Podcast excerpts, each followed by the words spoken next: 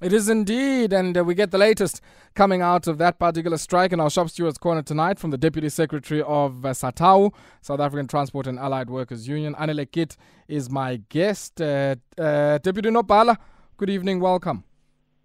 Good evening to you and your listeners, Kumam. Ah, awutheni ayabonga ngokuchuma somshiye kwelacala umshiye kwelacala yini sekela nobhala eh hayi bendikubhala mfundisi sekala nobhala sekala nobhala nenza ntoni? Um iifruti zethu azihambi um amalahle wethu awahambi zonke izambiwa zethu azihambi what's happening? Theka mandilimane egadini. Alele, I hope you're well, my brother, and thank you so much uh, for taking time out to speak to us. Um, look, I think there is a lot here, and I'm quite interested uh, for you to just paint a picture for us of the genesis of your negotiations with the employer. Uh, we know a strike is not the first resort, uh, and you arrive at a strike once you are unable to find one another with the employer. Uh, maybe just paint, uh, map this out for us, for us to get to where we are now. And uh, I already read something from the bargaining council at Transnet, one of the um, uh, colleagues who work there saying it's certainly said to be a long night tonight with the assistance of the CCMA. Indeed, my brother, uh, it's a long journey and uh, there's no sign that it will end anytime soon. Uh, look, um, from the beginning, uh, workers uh, gave us their demands. They demanded uh, 15% increment. They also requested Trans- Transnet to consider increasing the housing subsidy that they are given uh, and also consider the issue of a medical aid, uh, introducing a medical aid scheme. At this point in time, Transnet is at uh, 3% offer, which is way below what the workers are demanding, and unions at this point in time are at 13, uh, are at 13%. So that's the background uh, in terms of uh, the negotiations. But um, the problem is that there's no willingness from the side of the employer in, in trying to resolve this matter. Hence, uh, you know, in terms of the uh, Transnet Bargaining Council, you can uh, you can negotiate it for so many times, and then once you reach deadlock, you, you need to get um, a certificate of non-resolution. We followed all the processes in making sure that uh, we give notice uh, seven days prior uh, to the employer and we also served that notice to the bargaining council. And I, I must indicate that uh, that seven days, uh, it was a courtesy on our side because it's supposed to be uh, three working days, uh, to be quite honest. But it was a courtesy because we thought that at that time the employer will reconsider uh, the position that they are having. But unfortunately, they didn't consider that. They ran to court which uh, we won the matter, and today we started our strike action. Mm, mm. What is the employer saying? Because I mean, I would think they would plead some uh, poverty on your end. What are some of the things that they are suggesting to yourselves might make it difficult for them to meet your your demand? To be quite honest, recall Mm. uh, they were opposed to the relocation of certain uh, ODs to other areas, which we knew that they will have uh, huge financial uh, implications to Transnet. But um, nevertheless, because those things were done for the comfort of executives, now uh, they come back and use that as a scapegoat of from paying workers. You will understand. You and I will understand that workers of Transnet for the for for the whole two years of COVID, they were at work. Uh, they were at work twenty four seven. So they are their demands are legit as far as we are concerned. Did you, did you, so so in that two years, ne, since 2019, there was no negotiation where you increased your pay as uh, workers at Transnet. Was there a wage freeze? No, we we when we negotiate, for instance, uh, we agree on an agreement that will be impl- implemented for a certain period. So at the time of COVID, already we were we were having an agreement which was which was in place. So there's no issue around that. But at this point in time, uh, that, that agreement has lapsed, and therefore we had to enter into negotiations for uh, you know for the period uh, under review. Yeah. Maybe just give us a sense because Transnet is a big operation. Uh, there is the ports, there is the rail, um, and there's the pipelines. Um, give us some, just a sense of the scale of these operations that are now brought to a halt. Uh, no, look, um, the, the, majority of, of the employees that uh, that are on strike are based in, in, in, in what we call TFR. Of course, uh, the strike is across the whole Transnet, but the, you will you will you will know that a, a larger number of workers operate at TFR. Mm. When it comes to uh, Transnet port authorities and, and pipelines, there, there's few workers there and who are in already on, on higher levels, uh, you know, in terms of their income groups. But the larger number is those ones um, at TFR and few few uh, on other operating uh, divisions. Yeah, yeah. And TFR is Transnet Freight Rail, I assume. Yeah, Freight Rail. Okay, all right. And, and I guess this is why a lot of the concerns have come through from the fruit exporters, from some of the importers, and even Abagengoku, Bam, Samalahle, and so on. Um, just your sense of the intervention here by the CCMA, I mean, in your view, um, will that lead to a sort of a closer and more amicable resolution? Um, or, I guess, do you feel the employer at this stage is just unwilling to listen? We are always positive as, as, unions that when there's an intervention from CCMA, mm. uh, uh, possibly there will be amicable picketing rules. As you will recall, sure, that at some sure. point, yeah, at some point, Transnet believed that um, uh, the strike is illegal and so forth, which we tried to clarify that issue that the strike is legal. But parties agree that we're on a legal strike uh, we have to discuss the uh, um, the picketing rules and agree on them because they are they are rights that are enshrined in the Labour Relations Act. Uh, we are adamant that at some point Transnet will feel the pressure and, and come up with a meaningful, um, pro- uh, uh, you know, offer on the table. Mm, mm.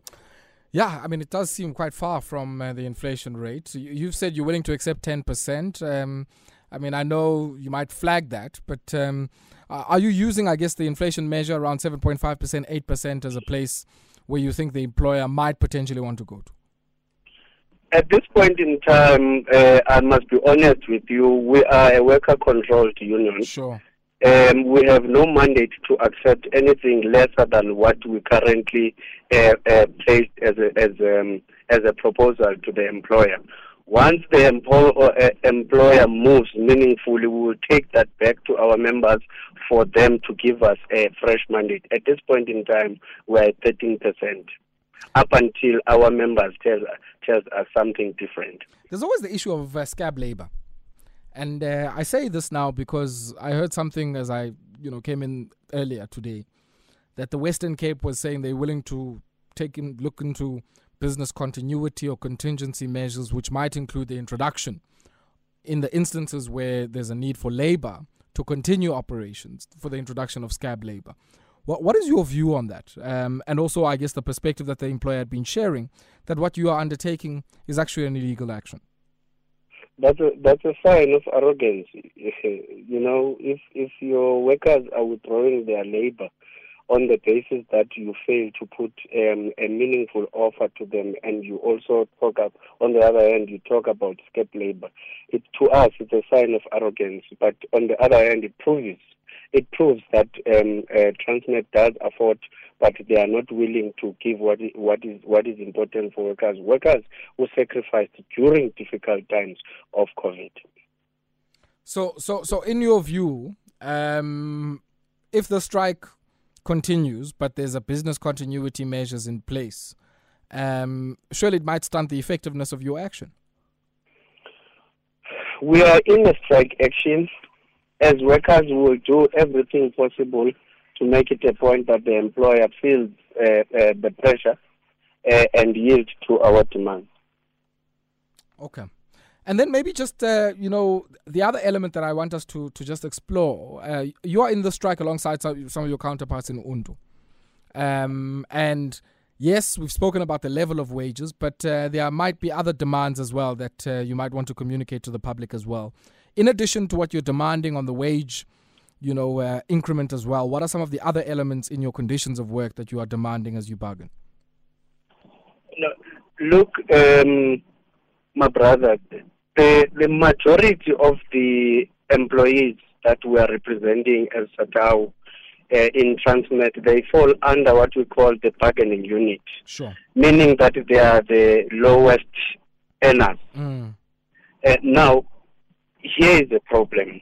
These workers, they they can't qualify for RDP houses mm. that are rolled out by, by, by, by our government, but at the same time, they don't qualify to take bonds mm. uh, with the banks because of the of the low salary that they are earning. Sure. Now, uh, now we are we are raising this uh, to Transnet as a so-called caring employer.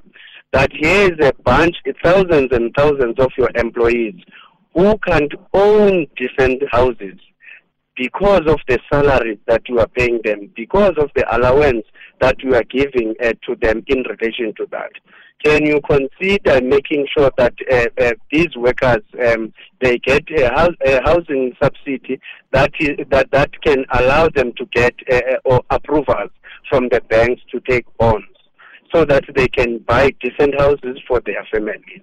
That's one part. The second part is that you have you have employees, thousands and thousands of employees of Transnet uh, who are coming to uh, to, uh, uh to, our doors to say, look, at the end of the on the 27th, I take home close to 3,000 rand because I am pay I, have a family of six and I am paying 7,000 rand for medical aid. Clearly, I can uh, clearly I cannot afford uh, to sustain myself for the next coming month is there a possibility that we can get these, uh, these services at a, at a cheaper amount? Mm. And then we talked about the issue of uh, the, the introduction of what we call a medical uh, uh, uh, scheme. Mm. Those are the things that we're putting on the table because when it comes to a medical scheme, employees can pay at least not more than 2,000 rand for a family of about 10 members. So those are the things that are at play, and Transnet is refusing to engage on, on such issues. And when you make the case that you know favorable commodity price environment, uh, they at some stage were declaring. I know it had to do with their property portfolio, but they were declaring that they were in the green now, in the black. They've become profitable. They've turned the corner. Things are looking good. Um, what then becomes the response of the employer? Uh, can you repeat the question? No, no, no I'm just I'm asking because Transnet came, you know, a few weeks ago, uh, or it must have been a few months ago, saying that uh, they are in positive territory. They turned a profit uh, on the back of much better than expected volumes. Um, you know, commodity prices are looking good. Things are on the turnaround from what they often say is the nine wasted years and the state capture and the challenges that came with that. Mm-hmm. Things mm-hmm. are looking good. Uh, but I mean if they're pleading poverty on the one hand and also saying the other, I mean, what siseyiphi komkhulu eh aqhelutha amaxhosa no no look uh, um, we, we, we kicked out uh, the issue of Transnet not being in a in a good financial position. Mm. Uh, we know uh, the workers that we're representing are on the ground. They are the ones who are pushing targets within Transnet. Sure. So we know sure. that Transnet is viable. Transnet can afford the uh, the increase that these workers um, are putting on board because they they they are not afraid to give each other's executive uh, huge amount of increases. That just one executive you get you you find out that his inc- increment it can pay about 150 um, of employees. So we are not budging in on, on that excuse. We know that is just an excuse that is used in order for, for the employer not to be able to give workers decent salaries and thank them for the commitment that they've been having uh, uh, to Transnet, they've made to Transnet during this difficult time. Mm, mm. And uh, in your agreement, would you be willing to take, I mean, or take back to the workers, because I need to correctly frame this, would you be willing to take back a mandate that says, well, we might be able to give you, in effect, what you're looking for, but it might be over a longer period? Were you willing to sign something more than three years? You know, even longer than that? Uh, is that a mandate that you as the leadership would be willing to take back to your members? No, we are we are pure servants of the workers. Um, they have given us a mandate that go and negotiate a salary increment. You start with with one year, um, but you can consider a two-year agreement. Uh, anything, if the employer comes back and talks about a longer years, then we'll have to take that back to the workers. We can't commit on that as, as the negotiating team, but we Sure. need to take it back to our members so that they can mandate us on that. Anything other than the mandate uh, that comes from workers, we cannot we cannot go back and sell it as if we have an agreement in, in, in that regard. Sekela Nopala, thank you very much for your time. Really appreciate it.